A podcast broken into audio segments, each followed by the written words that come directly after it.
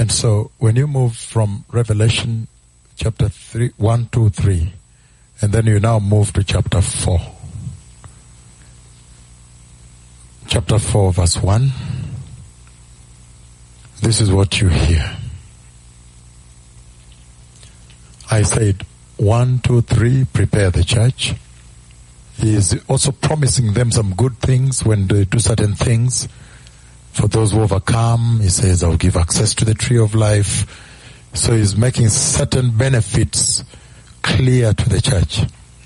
That faithfulness, steadfastness, holiness, righteousness, to keep it, walk with it, will benefit you in the following way. And so he's talking about entry and the kingdom of God. Because you know the tree of life is in heaven, right? And then now, Revelation chapter 4, he says, in fact, those of you who have Bibles who have, that have titles, you see is written, the throne in heaven. The throne in heaven. Then he says the following, after this I looked and there before me was a door standing open in heaven and the voice I had first heard speaking to me like a trumpet said, come up here and I will show you what must take place after this. At once I was in the spirit and uh, again at once I was in the spirit and there before me was a throne in heaven with someone sitting on it. And the one who sat there had the appearance of jasper and ruby. A rainbow that shone like an emerald encircled the throne and he says, surrounding the throne were 24 other thrones, and seated on them were the 24 elders. Then he goes on to say, they were dressed in a white, in white and had crowns of gold on their heads. From the throne came forth flashes of lightning, rumbling and peals of thunder.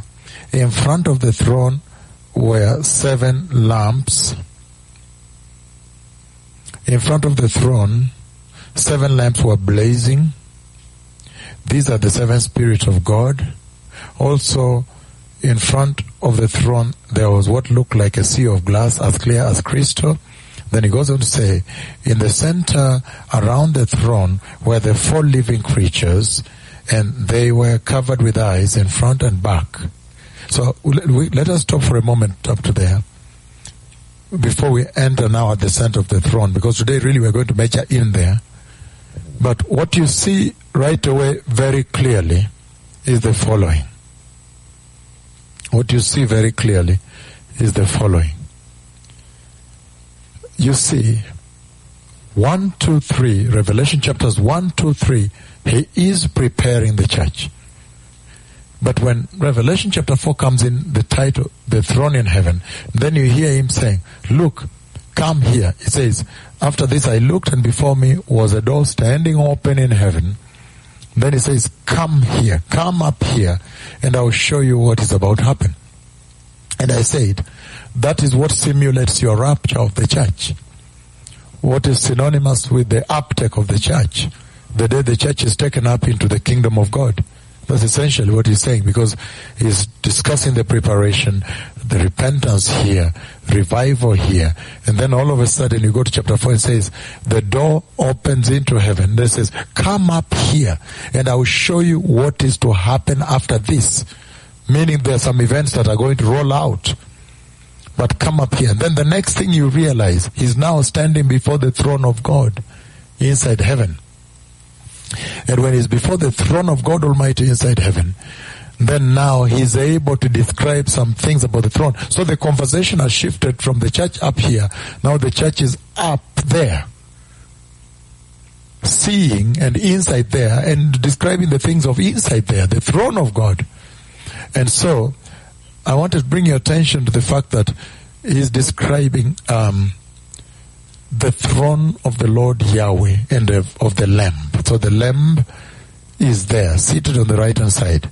We all know too well, very well, that when eventually the Messiah comes to the earth, then the glorious throne will be set up for him. Do you remember that?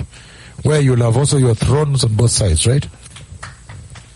And so, we, we know that. But for now, he is seated at the right, on the right hand side of God the Father in heaven.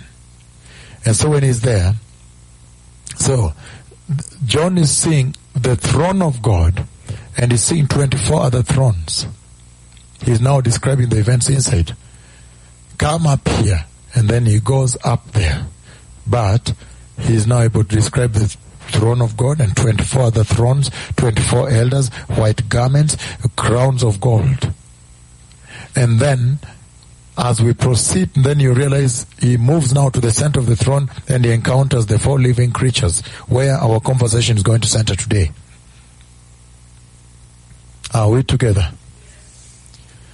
And so he says, still on John, uh, on, on Revelation chapter 4, but now verse 6. Also in front of the throne was what looked like a sea of glass as clear as crystal.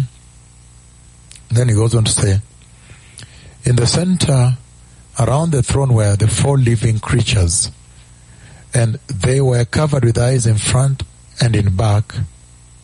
The first living creature was like a lion and the second one like an ox and the third one had the face of a man and the fourth was like a flying eagle.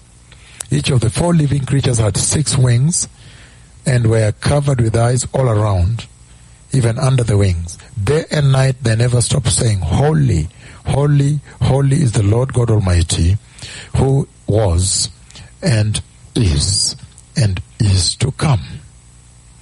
Verse 9 it says, Whenever the living creatures give glory and thanks to him who sits on the throne and who lives forever and ever, the 24 elders fall down before him who sits on the throne and worship him who lives forever and ever. They lay their crowns before the throne and say, You are worthy, our Lord and God, to receive glory, honor, and power, for you created all things, and by your will they were created. By your, like your pleasure, your will, you understand? And have their being. So this is very important. Now it has ended. This is a very important part of today's conversation. This one here, chapter 4. Because now, all of a sudden now, the church is inside heaven and describing the throne of God and the events that take place there. And I'm deriving this for you because we want to understand what is this that is happening to the earth. The prophecies I gave, the coronavirus, the disease distress that you see, is really a disease distress. It's a distress globally. Aircrafts have to be sprayed, what? People have to be masked.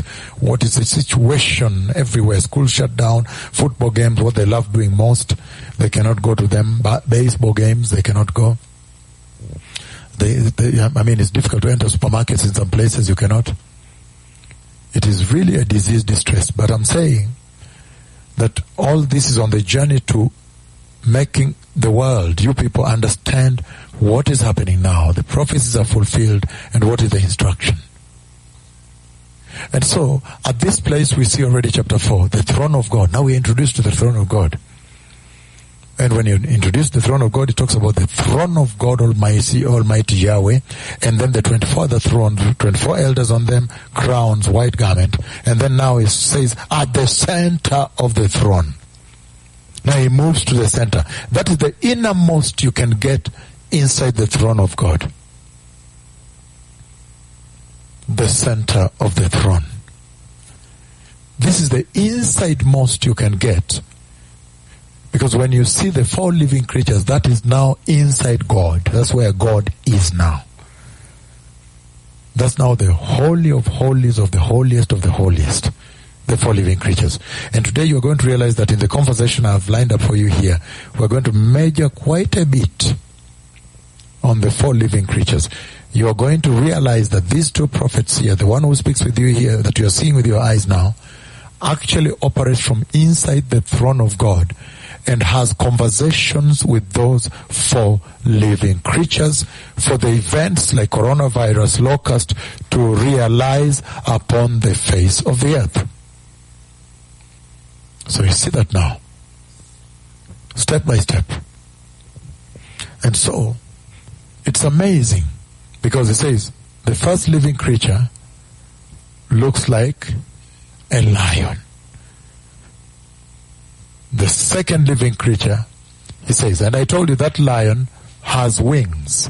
Now that is the part that the Lord left out for these two prophets when they enter inside the throne. So every time you say, I've been to the throne, then now you understand.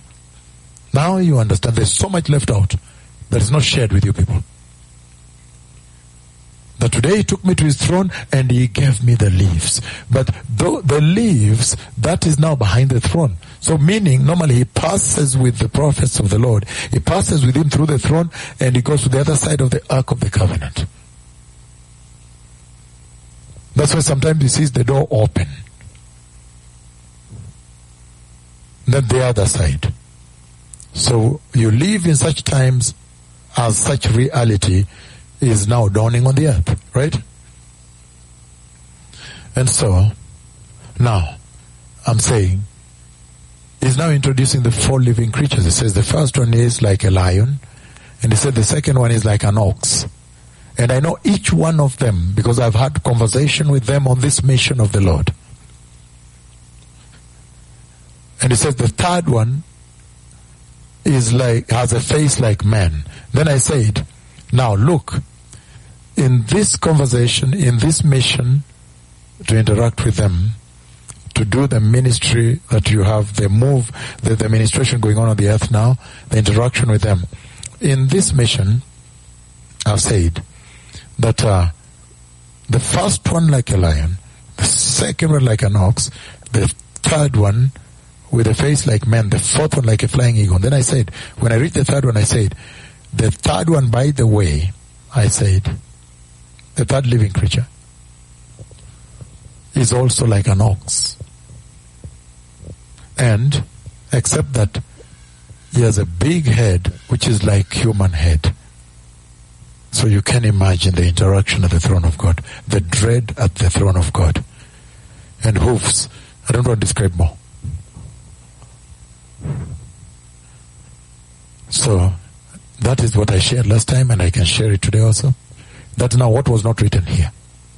That's what you only find when you get there on this mission.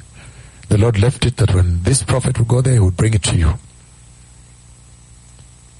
And so, like never was it written that there would be two, right?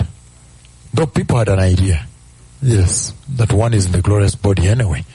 Yes, so, but anyhow, so the third one is also like an ox, and I cannot describe more, hoofs, but with the face, with a big head that like man, and a very glorious face, a very, a very holy face, absolutely very, very holy and very serious because he is frowned and the lines, the lines are running, the lines on the face, the, the lines when you're serious, those horizontal lines that cross your face when you're serious. So that is now inside the throne of God. Inside. I'm describing now the inside of the throne. Where the Lamb is there. We're going to see very shortly. And the Lord Himself. Hallelujah. And so, even now, and, and so he goes on and on. But chapter 5 now introduces the scroll that is in the hand of God the Father. Revelation chapter 5, it says, Then I saw in the right hand of him who sat on the throne a scroll with writings on both sides, sealed with seals. So what you have is the following. You have a scroll with seals, and if you, if I read further, I will tell you there are seven seals. So what you have is this. You will find that that scroll is written on both inside and out. But look, it is scrolled, it's rolled and sealed, and rolled and sealed and rolled. So different sections of different messages, different events, if you will. Hallelujah. And then he says, and I saw, again, then I saw in the right hand of him who sat on the throne a scroll with writings on both sides. and sealed with seven seals. And I saw a mighty angel proclaiming in a loud voice, Who is worthy to break the seals and open the scroll? But no one in heaven or on the earth or under the earth could open the scroll or even look inside it. I wept and wept because no one was found who was worthy to open the scroll or look inside. So this is the first time you hear inside heaven an emotional expression, right? But we had one another time before, right? Do you remember Isaiah before the throne? Yes. We also had, for the first time, emotionalism. When he said, Oh, I'm dead meat. Oh, I'm finished. I'm standing here and my eyes have seen the Lord. And yet I'm not. So, but, but now, Isaiah cried, we can consider that he cried out, but this is more vivid that he expressed a lot of emotions because I wept and wept. And then when you go further, then he's being told no, because they are looking for somebody on earth, under the earth, in the space here, inside heaven, above the heavens, everywhere. Where is he that is worthy, is capable, is able to take the scroll from the right hand side or the right hand of God the Father and open it? Why? Because the time to open the seals had arrived. The time to open the seal had arrived. In those ancient days, remember scrolls were used as legal documents? Like title deeds were scrolled. I think some of them you still roll them in your places, right? But then these were at seals.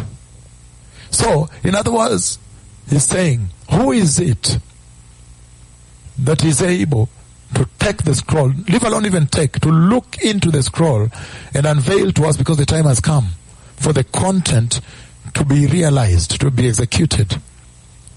But, if at all,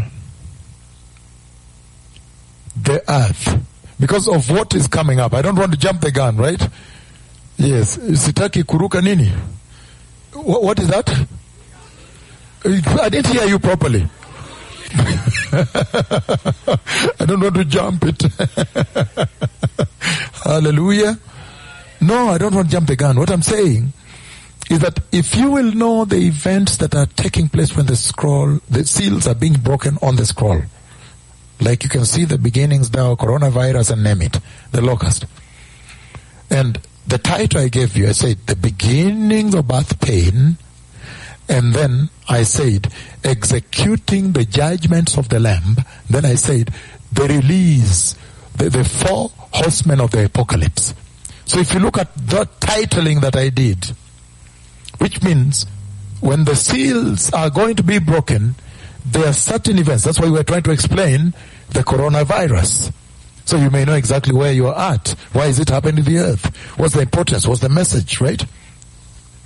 But if you will know the events that roll out, which we're going to see very soon, when the seals of the scroll are broken, and whose judgments, whose judgments these two prophets have come to execute.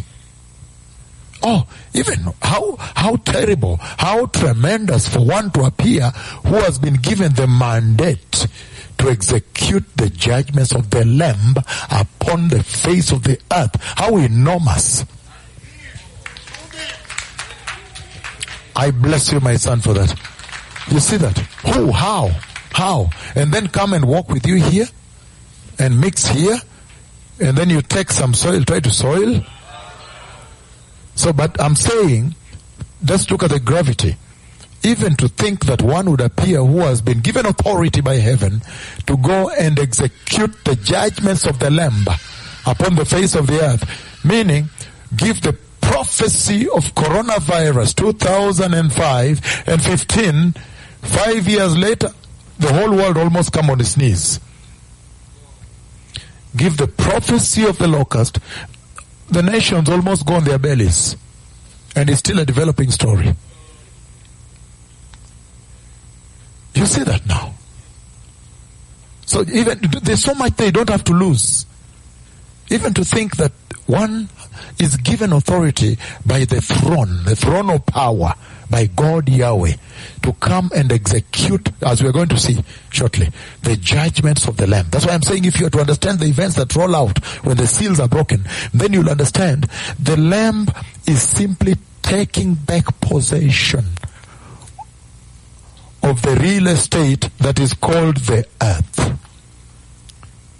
In other words, who is it that is able to take this title deed from the hand of God the Father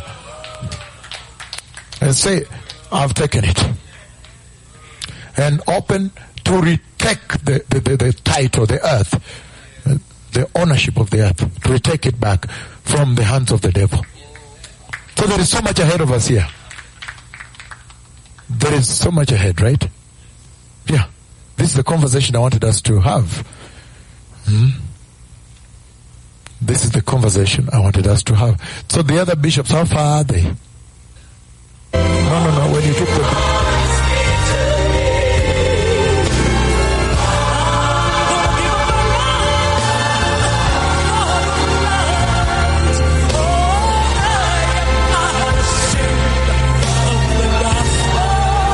This is an amazing time in the history of the church. It's already coming to six. So he's saying, who is it that has authority enough to take back that title deed that is in the hand of God the Father, the title deed of the earth.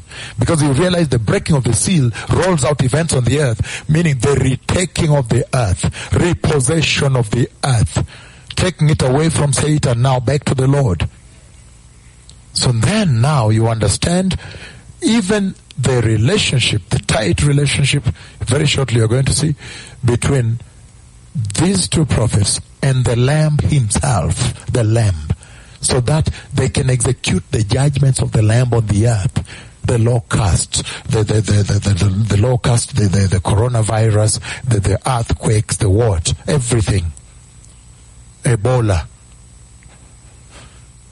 Are we together? Then now, he goes on to say, so let's just read through, finish the chapter, and then we'll be able to put everything together, right? It says, And I saw a mighty angel proclaiming in a loud voice, Who is worthy to break the seals and open the scroll? But no one in heaven or on earth or under the earth, for me I normally add under the sea also, and it says, could open the scroll or even look inside it. I wept and wept, expression of emotion right there, but no one could be found. I, the, no, I wept and wept because no one could be found who was worthy to open the scroll or look inside it. Then one of the elders said to me, Do not weep. See, the lion of the tribe of Judah, the root of David, he has triumphed, and now he is able to open the scroll and his seven seals. So, so now, that is very powerful. He's saying the lion of the tribe of Judah, the root of David, is the one that is now worthy to open the scroll. And so when you read on, later when you read on, you're going to see. But he's saying the lion of the tribe, the root of David, is the one that's worthy. Why? Because based on the merit of the work he did, even in the song they will sing, that you purchased unto our God all the peoples of the earth. You are now worthy to take the scroll, right? Based on the merit of the work on the cross. So while some people, the churches on the earth here may despise the cross, but I just want to bring it to your attention that the cross is a treasure in heaven. Is an everlasting treasure inside heaven. In fact, it's the identity and the power of the Messiah. And he goes on to say here, as we develop this message bit by bit, hallelujah, he goes on to say, then, okay, then, then he says, then I saw a lamb looking as if he had been slain, standing at the center of the throne, encircled by the four living creatures and the elders. The lamb had seven horns and seven eyes, which are the seven spirits of God sent into, sent out into the whole earth. He went and took the scroll from the right hand of him who sat on the throne. So this is very important here. He says, now he sees the lamb. The lamb is where? He's standing in the center, at the center of the throne. The Lamb is actually at the center of the throne. And when the Lamb is standing there at the center of the throne, the Lamb is encircled by these four living creatures. And then the next perimeter is actually the 24 elders. And then now, the lamb is so looks like he had been slaughtered. So I gave some detail. I said in the conversation that I had with John the Baptist before the throne of God, April 2nd, 2004, I said that in that conversation, as I spoke with John, of course it's a, such a landmark prophecy because from here to Israel, from Israel to come back, the changes you see happening now, transfigured, the garment glorious, all these things are happening there.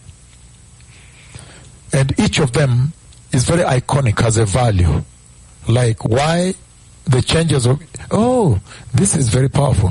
Why the changes of leadership in Israel, then the garment is now glorious before the throne of God. It's like that I described that if you had a pen and you touched, that mark would be seen. And then, shortly then, behold the Lamb of God. The Lamb now comes. So each of them is very well set in that prophecy of April 2nd, 2004. But look at this now. It says, now, the Lamb at the center, as though he was slain. In that April 2nd, at one point, I am walking inside the throne of God. Inside now. I'm now, I've now left outside. I'm inside the glory and inside the throne. And as I walk there, I'm able to reach just a little bit of a distance. And then he was stretching, he, he stretched his neck towards the right, which was my left. So as I'm walking, then all of a sudden I saw the lamb at the center of the throne and I saw the super glorious seat of the Lamb. Super glorious. I, I cannot describe. I see it now again. Super glorious. Whiter than white and too glorious. The seat of the Lamb, the throne of the Lamb. And the Lamb was seated there. Then what he did was this. The Lamb now, he stretched towards the right. He stretched his neck like this to look at me when I had come inside the throne, he stretched his neck like this. And when he stretched like this, when I saw that he had been slaughtered, he had been slit and blood had poured on the glory around his chest like this. And so he had been slit. And then I can share more now. And then I was, when I moved a little further, I was able now to see more. I was able to see the knife that slaughtered him. And then I was also able to see the bars, the bar, the door with bars that he locked. Uh, I, I think what the Lord did then, he took me down to show me the door he locked. The door to hell and Hades. That in that process he locked for you never to, never to, to, to, to get there. For those that will believe. So, but I'm saying this is now at the center of the throne. And that's why I said we may never understand in this life the gravity and the extent and the depth of the cross. What happened?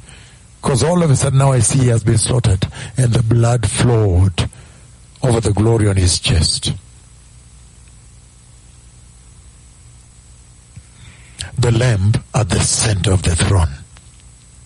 So there is so much information and which I want to describe before I go into the interaction between this prophet and the lamb and the creatures, right? Which is what we are going to launch on today. And so, they talk about the scroll. And so, uh, we've read uh, Revelation chapter 5, the scroll, and he goes on to say here, he went and took the scroll from the right hand of him who sat on the throne. And when, when, he had taken it, the four living creatures and the 24 elders fell before the Lamb. Ah, powerful. Then it says, each had a harp and they were holding golden bowls full of incense. Those are like the prayers of the saints, which are the prayers of God's holy people. Then it says, verse 9, and they sung a new song saying, You are worthy to take the scroll and to open its seals because you were slain and with your blood you purchased for God persons from every tribe, every language, every people, every nation. That's why there should never be tribalism or racism. Does he say that he purchased only men? There should never be issues of feminism or, or masculinism. I don't know what they are called. Everybody was purchased. That's why you see so beautiful the way you are sitting here. You are all communities of Kenya. You are all tribes. This is very powerful. Because he's saying that they were singing a song to him describing his worthiness to take the scroll from the Father, the title deed of the earth, and reclaim it because each, each seal he breaks, you will see, and take it back from the hands of the enemy. The real estate, the worship center of the universe, the earth. And, and he's saying, so, so he goes on to say, again, you are worthy to take the scroll and to open its seals because you were slain and with your blood you purchased for God persons from every tribe, every language and every people and every nation. You have made them to be a kingdom and, and priests to serve our God and they will reign on the earth. Then I looked and heard the voice of many angels numbering thousands upon thousands, ten thousand times ten thousands. They encircled the throne and the living creatures and the elders. In a loud voice they were saying, Worthy is the Lamb who was slain to receive power and wealth and wisdom and strength and honor and glory and praise. So you can see what he's trying to bring there. He's trying to bring there the supremacy of the Lamb.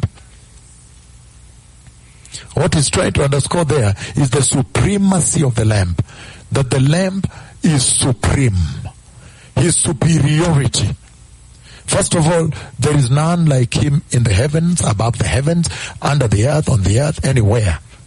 And then now he's also saying that he's so worthy that they sing this. And remember, this is happening at the center of the throne where the lamb is and the four living creatures, the 24 elders. Then now you have these multitudes of multitude of millions upon millions of angels.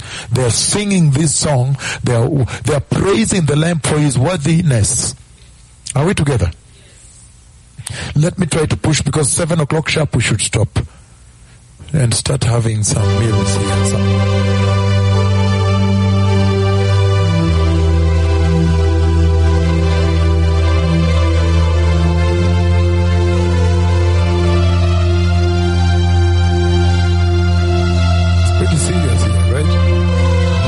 joking, we are very serious. So then he says, so this is what happens around the lamb, just to bring supremacy to the lamb. To underscore that to you that this is the level of his superiority inside heaven. So why would somebody go argue with him on the earth here, mere mortal? if you were aware of this information? Of this seriousness of the lamp. Why would you say, because I'm going to bring it to you, oh, I hope you can give me time today. Can we go up to 10 o'clock?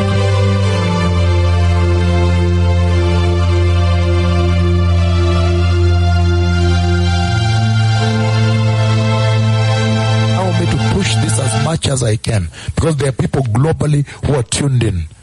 They would want us to make more mileage aiming at the fourth seal. We've not even begun the first seal.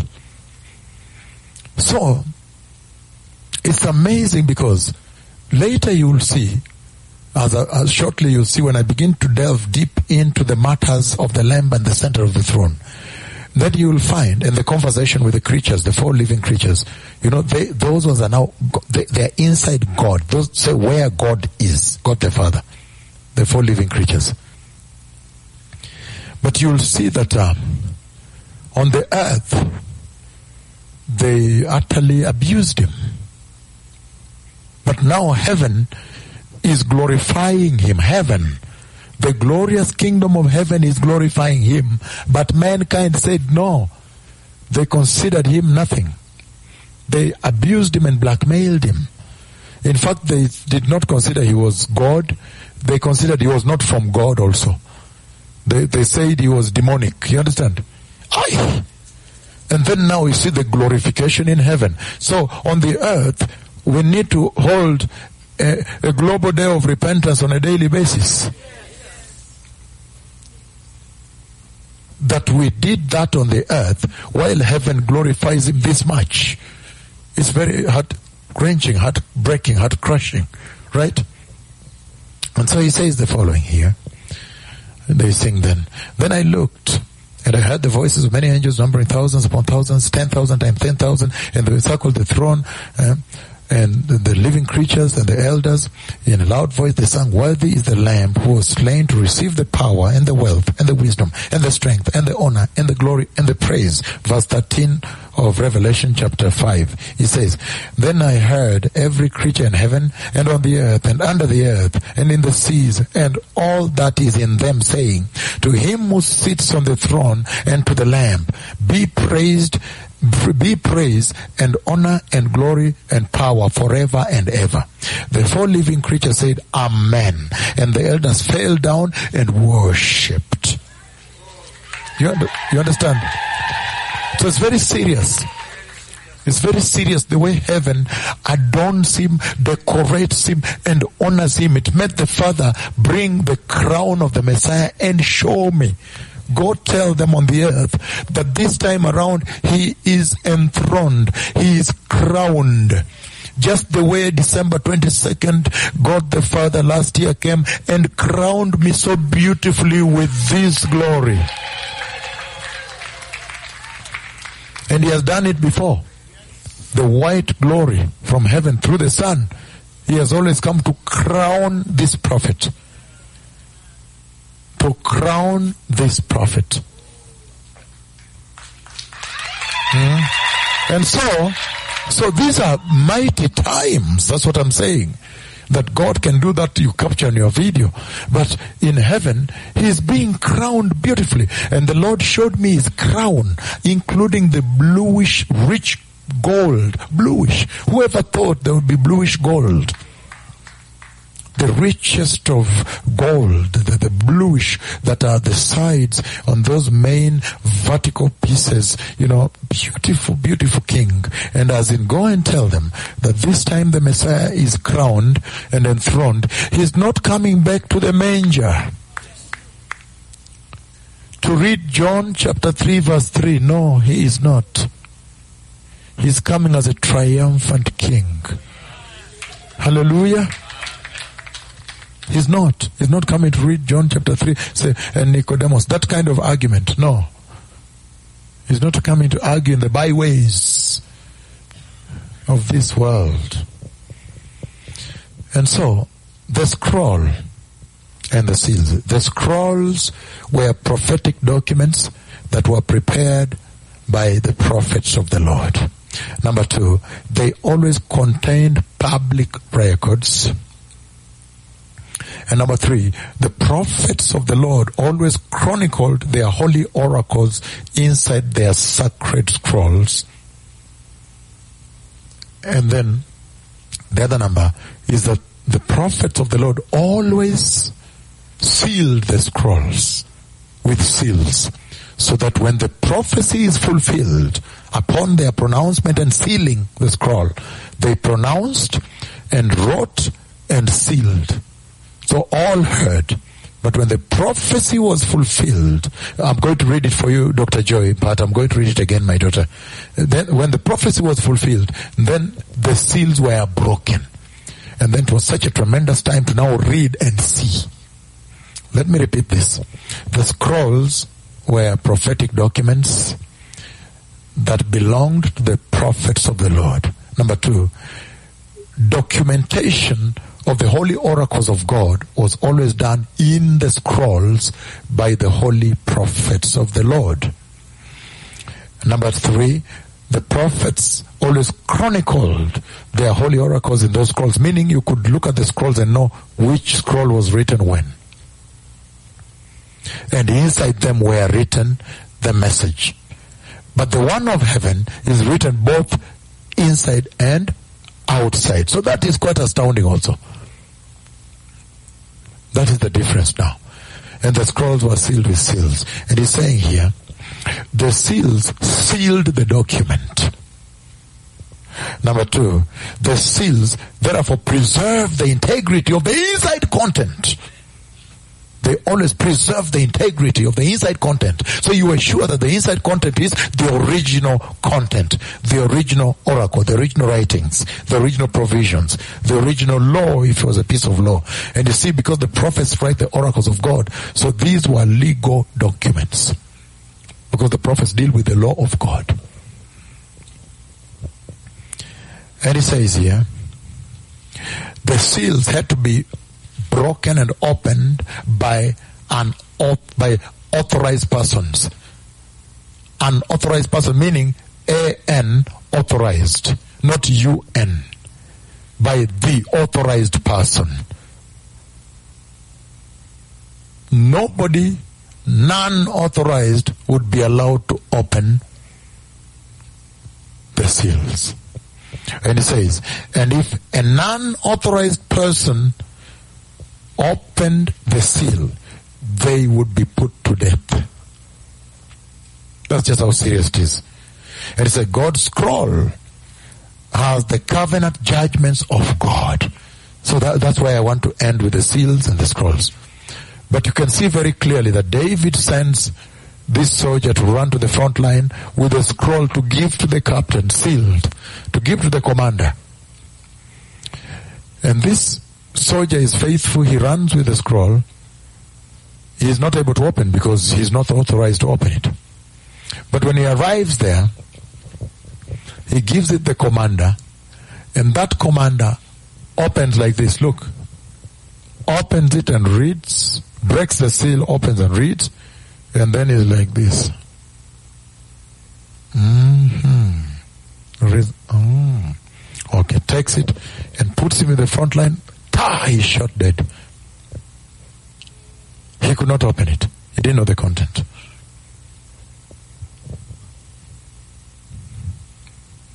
So now, having talked about the scroll, I want to talk about the inside of the throne of God that I've discussed, where this conversation today is going to develop from, in order for us to understand why the coronavirus at this hour, why the locust at this hour, why the boils that are coming, why the frogs I've seen, why the flies, why the darkness I've seen, why the collision of the stars until one of the, the, the, the, the planets, until some pieces b- b- split.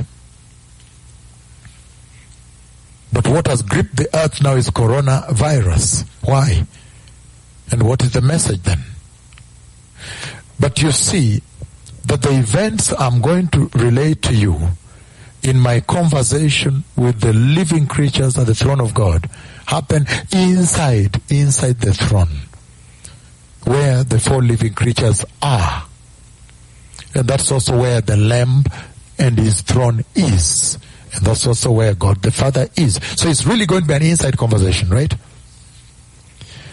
But once you have already reached there, there is some dread I want to bring forward to you. Once you have entered that place, you've reached a place where now you are seeing the four living creatures. You're really now inside, very much in the inside of the throne. There is some dread I want to bring to your attention. That is a place where you meet God face to face. So that's what I want to handle first to bring gravity before we move on with how the seals were broken. Right? So inside the throne of God. And then your subtitle there becomes meeting God at his throne. This is what these prophets have done. Meeting God at his throne. That's why I said today is going to be a little extensive for you to open up some scholarship on this matter and deepen the expedition, right? Hallelujah. I thought you were.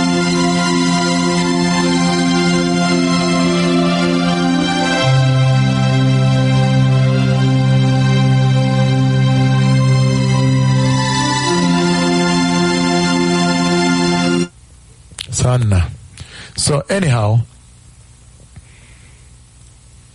meeting God inside the throne. What does that mean? Let us begin with the book of Revelation, chapter 22. Are we ready to go or not yet?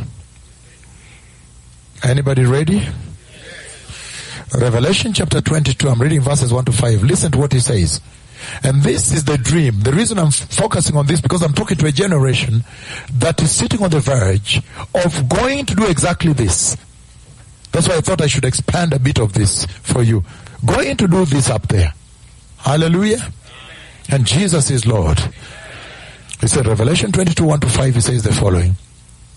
Then the angel showed me the river of the water of life, as clear as crystal flowing from the throne of God and of the Lamb down the middle of the great city.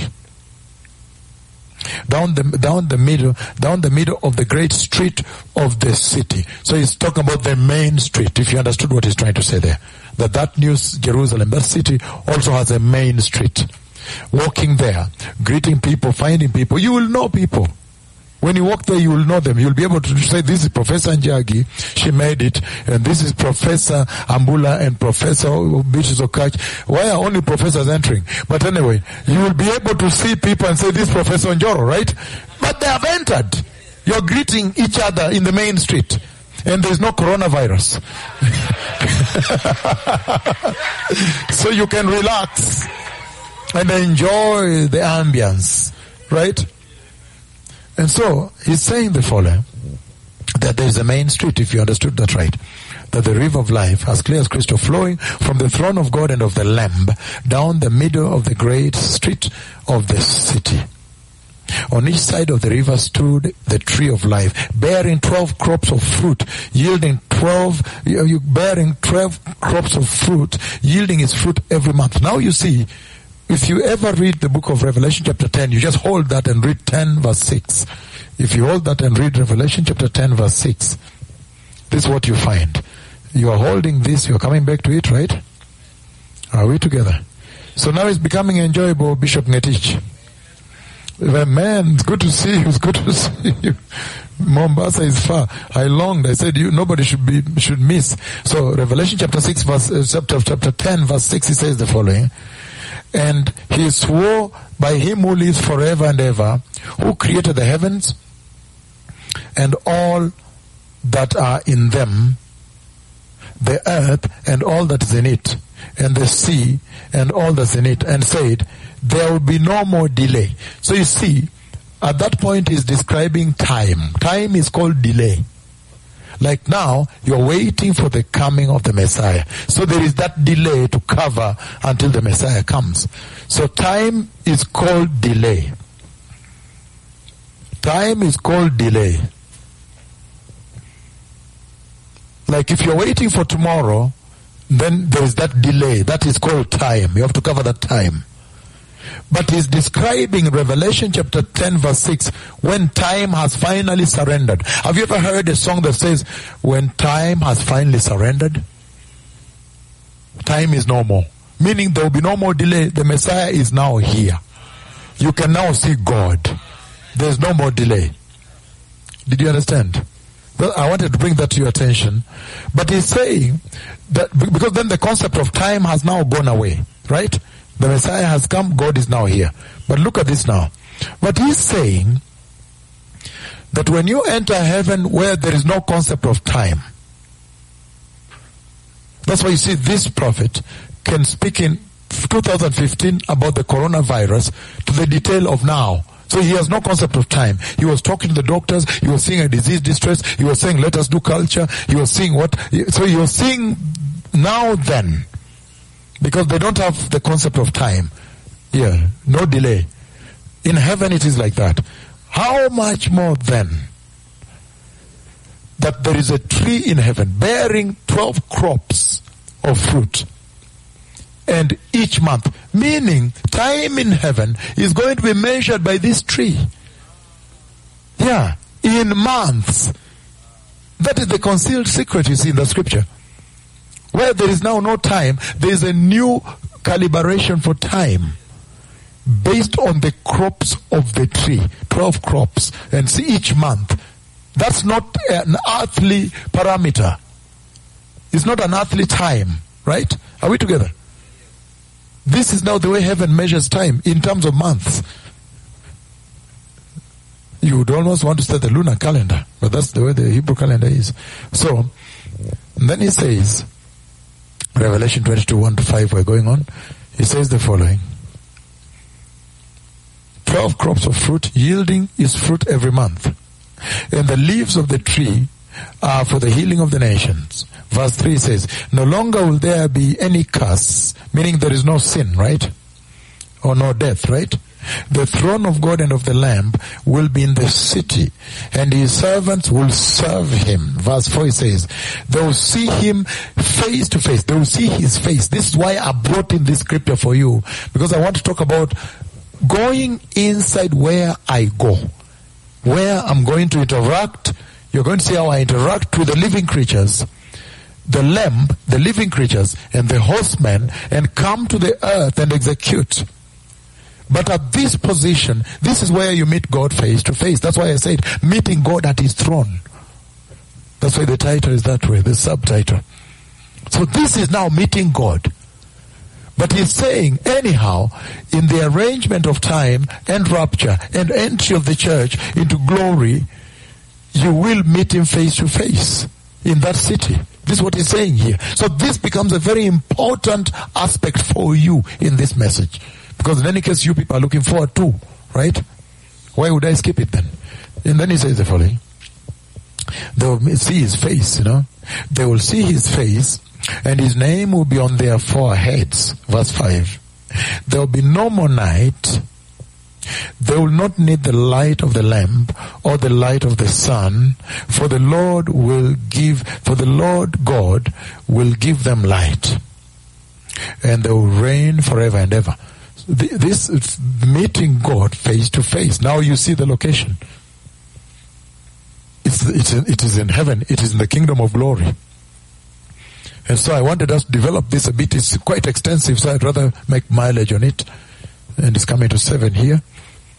So he says, in the book of Isaiah chapter 6, the dread of meeting God at his throne. That is the whole thing I'm handling here, to bring gravity. So you don't think ni muzaha, that it is a joke just to go into the throne, ah, laugh there and what, and come out. No, no, no, no, no. No, these are the gravities I've never underscored to you people. When I said, I've just come from the throne of God, He gave me the leaves. Meaning, He traversed and went even to the behind part of the throne, beyond the Ark of the Covenant, where the tree of life is. So this is the untold story now opening up, right? Now you see the gravity of going to heaven. Hallelujah. And then he says here, Isaiah chapter 6, Isaiah also has this kind of encounter. Isaiah chapter 6, if you're ready. I wish I can make mileage. Because that will release my time tomorrow. It would make it easier for me, right? Isaiah chapter 6, blessed people. He says, In the year that King Uzziah died, I saw the Lord high and exalted, seated on a throne, and the train of his robe filled the temple. Above him were seraphim, each with six wings. With two wings they covered their faces, and with two wings they covered their feet, and with the remaining two wings they were flying, meaning readiness to serve. Under, we all talked about this. The enthusiasm to serve, meaning the two wings are always ready to go. And you see, they're the angels of fire. They're the highest angels in the hierarchy. And as they fly, look at this now. They emit fire like lightning. That's why they call the burning angels in Hebrew. And we spoke very clearly that at that time the people of Judah under King Uzziah were very good, growing a lot of crop. He was tilling the land. He's a man. They called him the man of the soil. He liked soil. He grew crops. He, he had thousand cattle in the farms and all this. But we saw very clearly that during the time that he was king, there was a shadow. It, it, had, it had beclouded the eyes of God's people, Judah. So they were not able to see the Lord. Such that now when King Uzziah died, the vulnerability, the shaking of the nation, they shook. They're like, hey, eh, what shall we do? But then, the Lord waits until King Uzziah is removed out of the picture. Then he allows Isaiah now to see the king of Judah. The true, the real one now, the immortal king of Judah. And he's saying, he's saying that Judah has never lacked anybody to sit on the throne. This was the message we brought up the other day, right? All of you know this. But the gravity at the throne is what we're trying to pull from there, right? Are we together? And he says, Holy. And they were calling out one another, Holy, holy, holy is the Lord Almighty. The whole earth is full of His glory. At the sound of their voices, the doorposts and thresholds shook, and the temple was filled with smoke. Woe unto me. You see the emotion I talked about, right?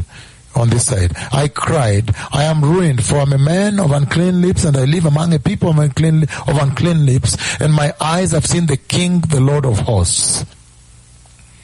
Then one of the seraphim, then the process that happened on the cross begins right there, right? But we saw the same process when we looked at the book of Zechariah chapter 3, right? When Zechariah stands before the Christ. You remember? In Kisumu, before the cloud came.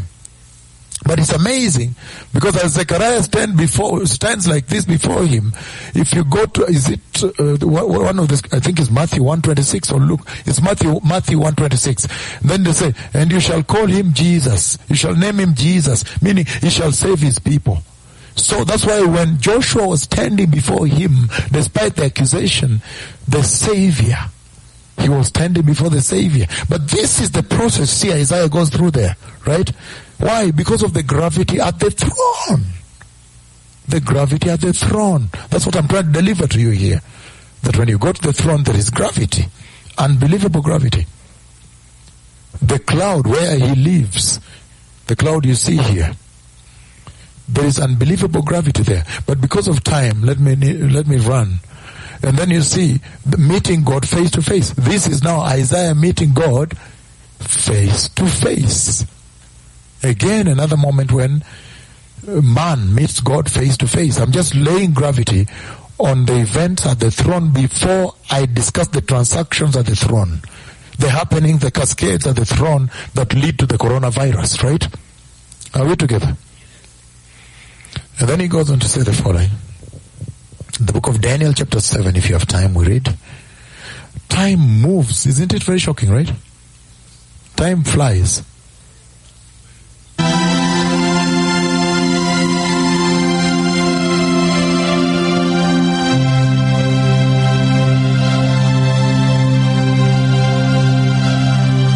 we can do this in the night right? So, the book of Daniel, chapter 7, verses 9 all the way to verse 10, he says the following. Daniel chapter 7, 9 on. As I looked, thrones were set up in place, and the Ancient of Days took his seat. Ah, that is the Lord of hosts. That's the one that, uh, let me put it this way. I don't know whether you understand who is talking here for the new who have come today, those who have come today. The one you speak with, he meets God face to face. I don't know whether you are aware. Those who have just come today. The rest know because they've been here. I've talked about this. For example, when uh, he came to tell me about the prophecy of the locust is going to be fulfilled. The prophecy was given, but when he came to say that now the fullness of time has come, I, I saw him from afar, quite a distance. In that dream, I saw he was far, and I realized that is the Lord. Okay, I'm talking about the person of God the Father, the person of God the Father. We are not young, right? The person of God the Father. So I saw, and then I realized, eh, this is the Lord. So I was a bit terrified.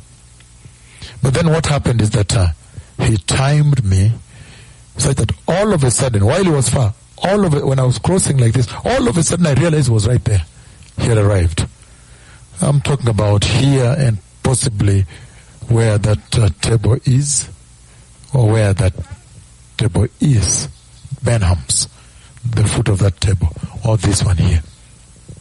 All of a sudden he has, he, he has arrived. And when he arrived, because he was facing this way, he timed me when I was crossing like this. He made me cross this way. So then he stopped. When he stopped and was aware that I had stopped because I had seen him. So I stopped in, in shock. So he turned a bit like this and faced me. And then he did this. He put locust between himself and I. A lot of locust. And then he said, the whole country. The whole country. Then I look like this. As I feel sorry for you. Then the whole country. The whole country. Because they have touched you. So, the, the, the, seriousness of the face and all that, the communication, please, I don't want to give details here. But I'm saying, for those who have just come, I don't know whether you know that the one who speaks with you here meets God face to face. So you get to know it now, people. Now you are now now you are aware, right? So I'm laying the gravity of meeting God at His throne. And you see here, Daniel chapter seven. Daniel also sees the Ancient of Days. As I looked, thrones were set up in place, were set in place, and the Ancient of Days took his seat. His clothing, I cannot even describe to you the clothes. I cannot. I really I cannot. I, I don't want really. Uh, even the, I, I don't want please, okay? That runs on the sh- please let let me not describe this, right? Hallelujah. So he says, his clothing was white as snow, and the hair of his head was as white like was white like wool. His throne was flaming with fire, and his wheels were all ablaze. A river of fire was flowing, coming out from before him. Thousands upon thousands attended him. Ten thousand times ten thousand stood before him. The court was seated and the books were opened. So this is yet another moment. This is now Daniel. When now man encounters God, the ancient of days, face to face. Hallelujah. So you understand the events, right? And then the book of Exodus 24. Let's look at the gravity. 24 verse 17. The gravity of meeting God face to face that you may understand when I start telling you that I was inside the throne and that the lamb broke the seal and the living creature came and after speaking with me he went back to the to the to the glory. He released the horseman the horseman came stopped here had a conversation with me and I came back here. And when I spoke into the earth I saw him running all over the earth step by step right? Then you'll understand until we have reached the coronavirus right? Which is actually the fourth seal right? So the book of Exodus 24 oh, there's no time no because there was so much message but there's no time right Boy. So Exodus chapter 24. Because we are really at the introduction of this message. And I think it's like a 15 hour long message here, right? Exodus 24, verse 17. This is what he says.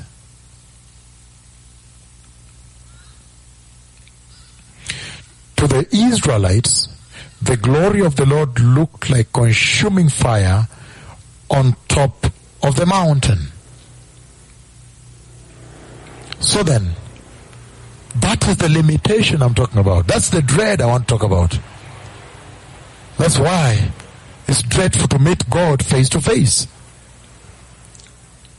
Because His glory is consuming fire.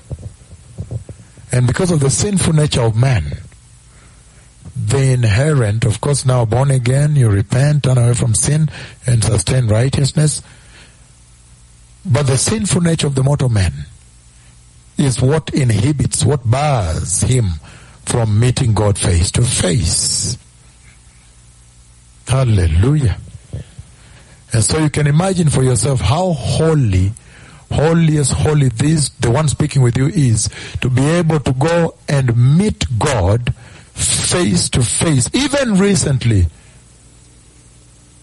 Even recently, when he put the locust between himself and myself. I thought it was fun, then all of a sudden he arrived. Then he said, whole country.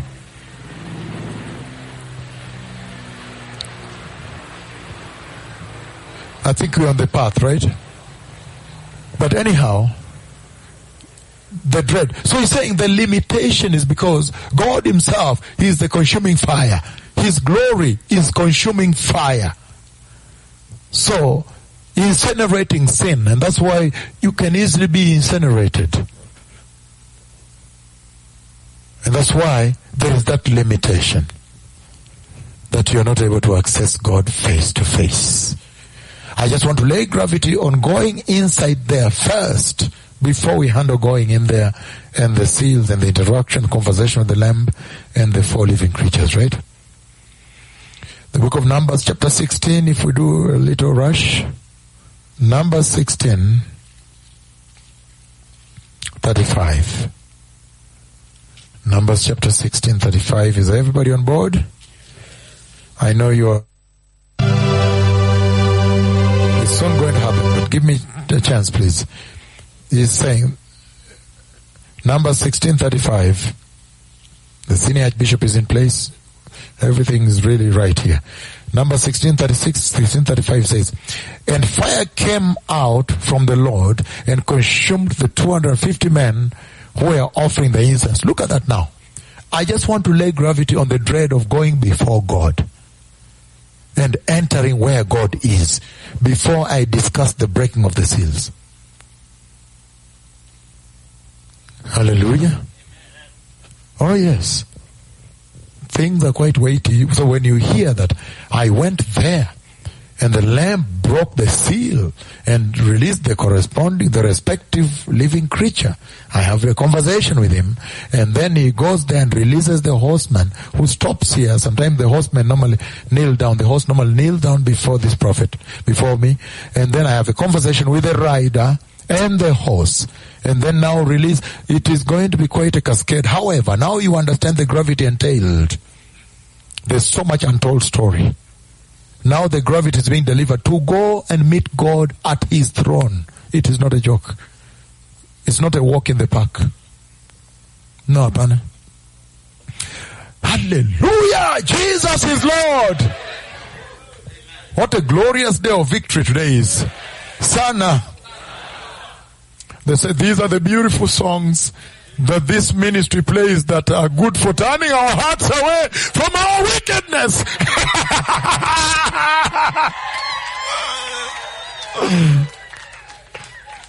I tell you, it, he is going to come shortly and give the narrative. he is going to come and give the narrative. this is great time. Oh, I love this time, Sana. It's called the hour of power.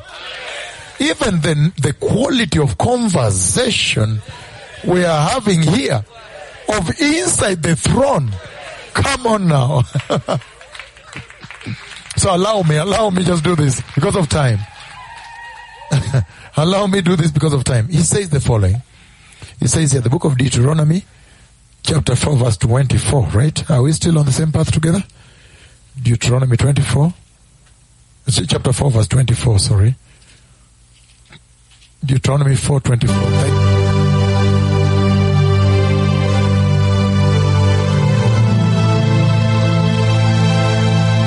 yeah, communication here so uh, the deuteronomy chapter 4 24 he says the following for the lord your god is a consuming fire a jealous god and jealous indeed again talking about meeting God. I'd rather just read through, right? Because of time. Oh, I should at least cover the first seal today. That will be successful, right? Why? Hebrews chapter 12 verse 29. He is the consuming fire. How about the book of First John, right? First John chapter 4 verse 12. First John chapter 4 verse 12. Hallelujah. First John chapter 4 verse 12.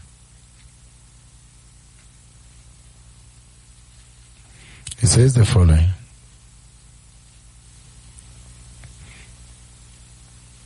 Once you're ready, we go. No one has ever seen God, but if we love one another, God lives in us and his love is made complete in us. So you see what he says? No one has ever seen the Lord. I need to read one in the book of John where it says, only the Son of Man has seen God. This is incredible, right? Very powerful.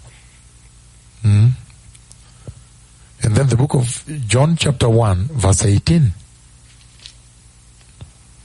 John chapter 1 verse 18. Oh, I tell you. John.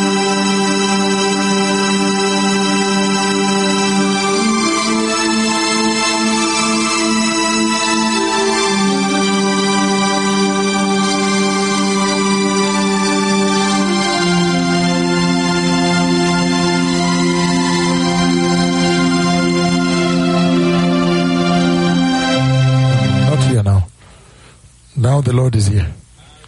The book of John, chapter 1, verse 18, it says the following No one has ever seen God but the one and only Son, who is himself God and is in closest relationship with the Father, has made him known. So you see, I'm just laying gravity on this messenger interacting at the throne. Of course, I've talked about Daniel also seeing the Ancient of Days, and then, you know, th- that, that I've laid before you, right? But no, it is so serious. Only the Messiah. But now to go and see the Messiah there. But of course, you know, with this conversation I'm having is different because the other day, before I leave to Lima, Peru, then the Messiah comes. The Lamb of God comes. Oh, there's so much I've not shared here, right? In the prophecy of April 2nd, 2004, then the Lamb of God comes from that throne. And this for all of you here. Then he comes all the way from that throne, that may be at seeing distance of all. And he comes all the way, and everything becomes more glorious. You remember? Everything became more glorious in that prophecy of April 2nd, 2004. But he comes all the way, the tremendous, super glorious Lamb of God. I became more glorious when he arrived. And then he came here. And he did this.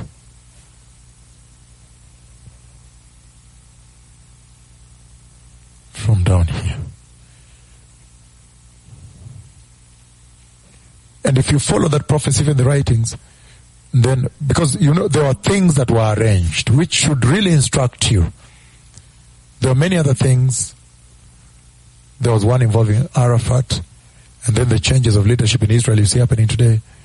And then the government now becomes glorious. The lamb is coming. Transfiguration has happened, right? John has dissolved here, right? But look, comes all the way. All those were supposed to set up a chronology for you, right? Comes here, and then look, then from here.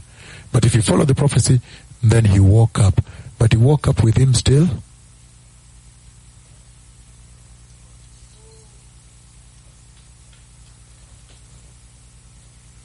But when I was about to travel to Lima, Peru, because you know, the whole world is waiting for the lamb. How do you wake up and tell them the lamp has come to me? Uh, you can understand the position, right? How do I tell them? They're waiting for the lamp. They might, someone might say, you mean has come? You know, you, you know what I'm saying? It's very difficult to transmit this, right? But you see, the sovereignty of the Lord, his prerogative with his servant. Oh, you can't get there. So when he came, and then all the way, I'm not going to discuss everything more, but again, to where? And then at the end, of course, first of all, the greeting. Oh, am I sharing what I should share? The glorious uh, hands, you know, when he came to fellowship with Him. Mm. On the hand. Uh, you understand? Glorious, super glorious. Everything has changed here. Then came and lay there and folded himself. And remember the moving back? Moving the back, moving the back, back to, and then and and slept and and doing that to to hear the breathing and what you know. I described all. I think I've been so generous with you people. I try to give so much. So it's just amazing to have this conversation. Hmm? Because we're talking about the gravity of meeting God face to face. And I want to come to the seals, but I don't want to escape this. Because you're not children anymore. So that classifies to you this mission.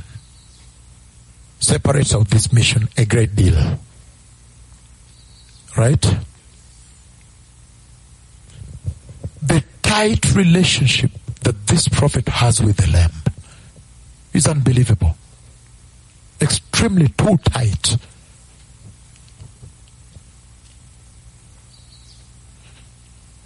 Because you'll see in the breaking of the seals, we don't have much time then. Exodus 33 verse 20. Are you ready to read the word on a Friday evening? So there is so much more to the servant of the Lord speaking with you, right? That he has not narrated before, but now it's time for everything to be brought out, right? To the extent we are able. The book of Exodus 33 verse 20. Including the breathing, eh? Aye, aye, aye, aye, aye. And then also this, the smell of the lamp. Aye. The Lord is very mighty. Exodus 33, verse 20. He says the following. Once you're there, say amen. I'm already there. He says, but he said, you cannot see my face, for no one may see me and live. Do you understand the gravity of entering the throne position? and coming back to meet you and speak with you, instruct you, caution you, direct you, counsel you. Because he says here, but he said, no one can see my face, for no one, you, you cannot see my face, for no one may see me and live, meaning you'll die. I could have jumped into the seals of the scroll but I wanted to underscore this gravity. It is not a joke. It is not a joke, right? Exodus 33 verse 20, you can even go down all the way to 23. He says, Then the Lord said, this, this is a place near me where you may stand on a rock. Verse 22. When my glory passes, I'll put, I'll put you in a cliff, in a rock, and cover you with my hand until I have passed by. Then I'll move, I'll remove my hand, and you will see my back. But my face must not be seen. I so there is such an escalation of conversation, right? Really, really, because when the glory comes to the mercy seat, the golden walkway, mercy seat, at the throne position, and then this cloud, as he is. Again, that's exactly how he stands. In fact, the eyewitness account was so important because she said, very fast gained height like this when he arrived. He always very fast goes up when he sat on the mercy seat. Very, very fast. I don't want to describe more. But there is more. There's more there. When now the cloud opens up there and the two begin to talk, right? So there is quite a gravity here. There is more. There is more. And I remember when he lifted me and put me at a cliff like this, And then he passed by. It was such a cliff. Only he had to hold me back, to hold me in position. So there is more. But this whole thing is geared towards underscoring the gravity of meeting God at His throne before we handle the breakings of the seal, the breaking of the seals.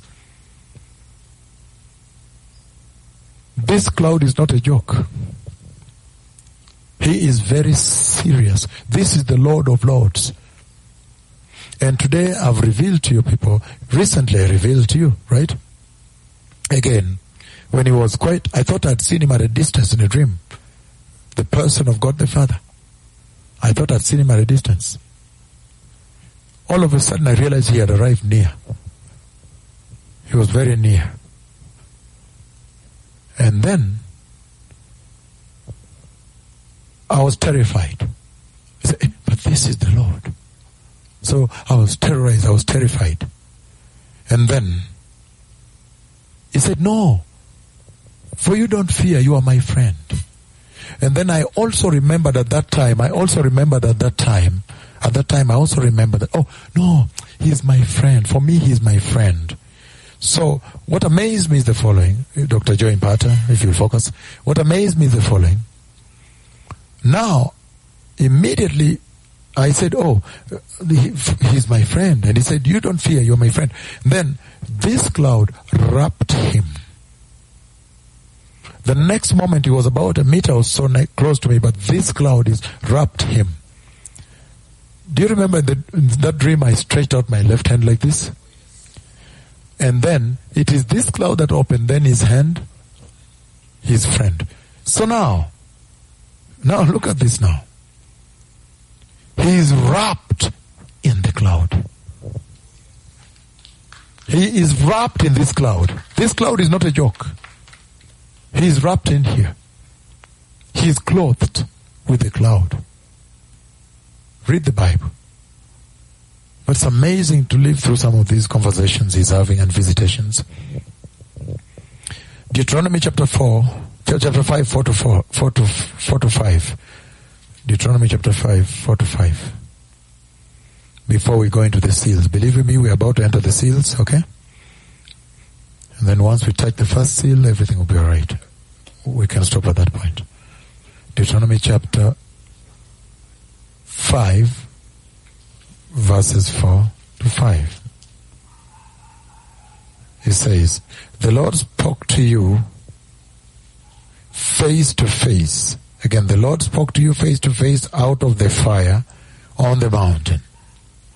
At that time I stood be- between the Lord and you to declare to you the word of the Lord, because you were afraid of the fire and did not go up the mountain, he said.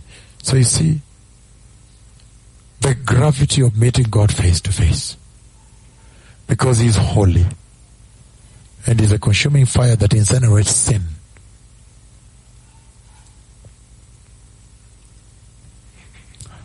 Hallelujah. Exodus 33 verse 11.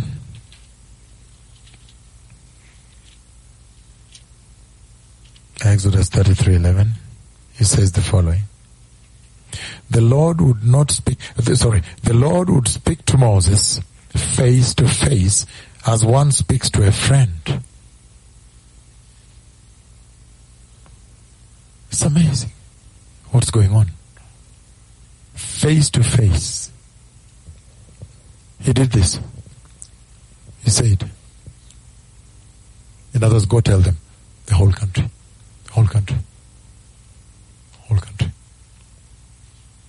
Then, as in I can see you're trying to compose yourself. Then says, because you, because they have touched you. It's amazing. It's amazing. And then in a short while, the locust invaded in such a terrible manner. Numbers chapter 12 verse 8.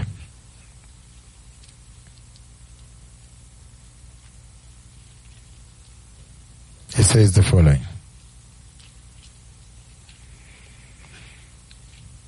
With him I speak face to face, clearly and not in riddles.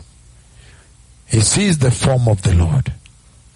Why then were you not afraid to speak against my servant Moses? So I said that will, this whole conversation helps you to rank the visitation, to rank the mission of the Lord. This mission, right? Okay. The book of Genesis. We need to jump a bit. Genesis chapter 33 verse 30. Genesis 33 verse 30. Are, we st- are we still walking together?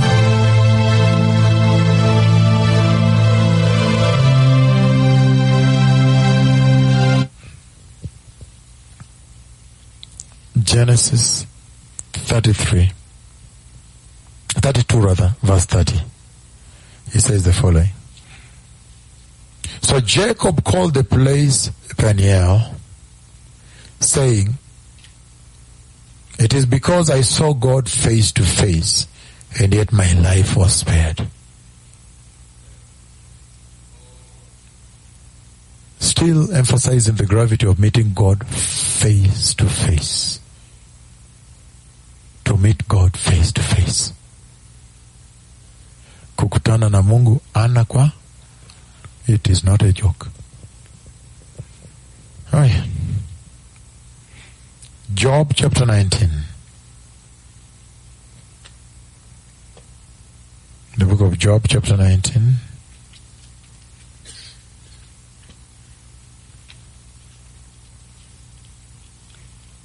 What a beautiful day here.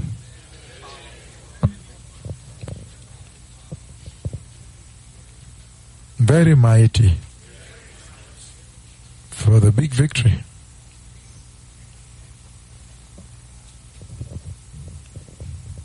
Job 19, 25, 27. He says, I know that my Redeemer lives, and that in the end he will stand on the earth. And after my skin has been destroyed, yet in my flesh I will see God. I myself will see him with my own eyes. I and not another. How my heart yearns within me. So why do I bring this up? Because I'm saying, in as much as it's, as, in as much as it's a dread to see God face to face, but that is the yearning of every believer. So now you have to be introduced to this then. Ultimately, you must see God face to face. And he goes on to say here, the book of Psalm 17. Seventeen. Psalm seventeen, if you don't mind. Verse fifteen. Seventeen, fifteen. He says, As for me, I will be vindicated and will see your face. When I awake, I'll be satisfied with seeing your likeness. Again, the aspiration of every Christian, the yearning of every believer, is that at the end of your journey, your journey of salvation, you see God face to face. Before we enter into the breaking of the seals inside the throne of God, I had to bring you the gravity of meeting God. It is not a joke. Face to face, it is not a joke. But see, what a generation now that he comes to you in Kisumu in that form. You see him, you record him. Hallelujah. It's very powerful generation then. That talks about time is over. Then he says, the book of Matthew chapter 5. Matthew chapter 5, blessed people. Verse 8 says the following words. Blessed are the pure in heart, for they will see God. So you see then, it is dreadful, but you have to prepare to see God face to face. Who is that?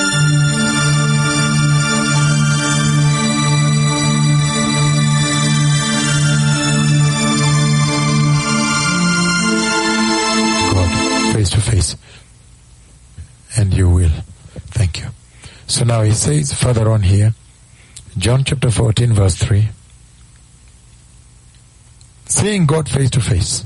Hallelujah.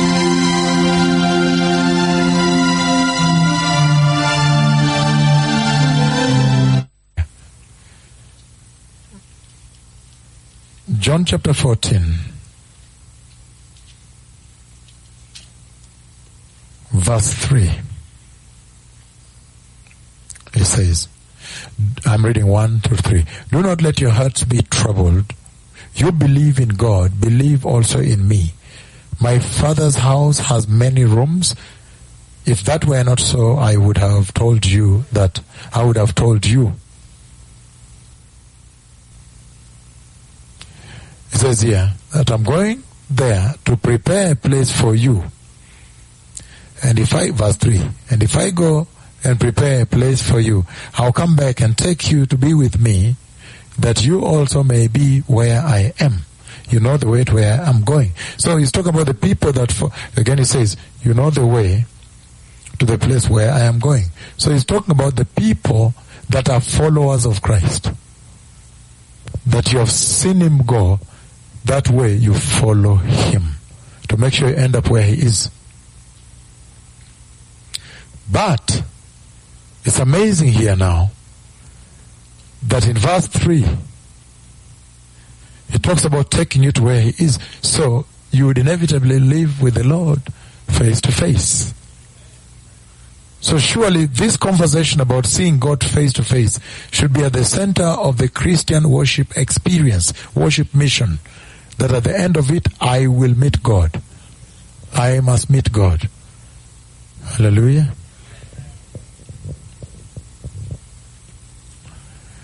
First Corinthians chapter 13 as we are winding down now.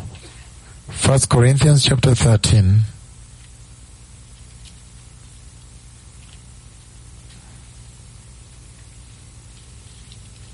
First Corinthians chapter 13 verse 12.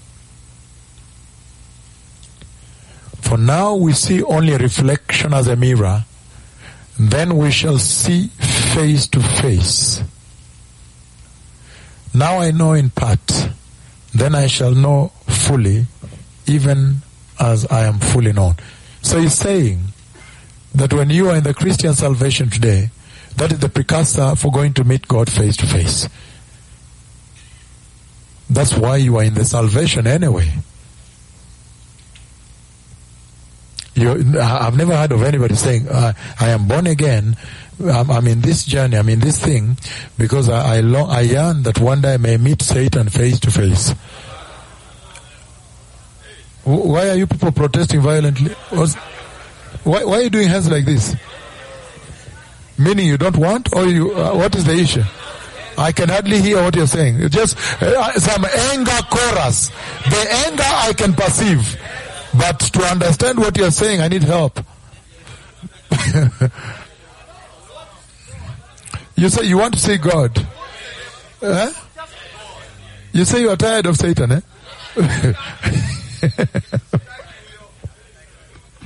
then I know I'm talking to the right audience, right? May God be blessed. I tell you, the book of First John chapter 3 verses 2 to 3. I want to be as thorough as possible on this journey uh, for these two days. First John chapter 2.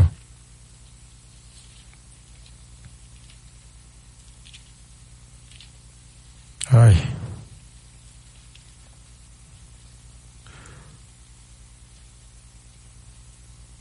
Okay, first John chapter 3, if you don't mind. Verses 2 to 3. He says the following. Dear friends, now we are children of God, and what we will be has not yet been made known. But we know that when Christ appears, we shall be like him, for we shall see him as he is. You see that? And then it says here, all who have hope, sorry, all who have this hope in him purify themselves just as he is pure. He's saying it is that aspiration that now instructs how you prepare, how you walk, right? The last one is Daniel chapter 7, which we did already when Daniel saw the Ancient of Days, right? Hallelujah. So now, I want to begin a very important part the breaking of the seals.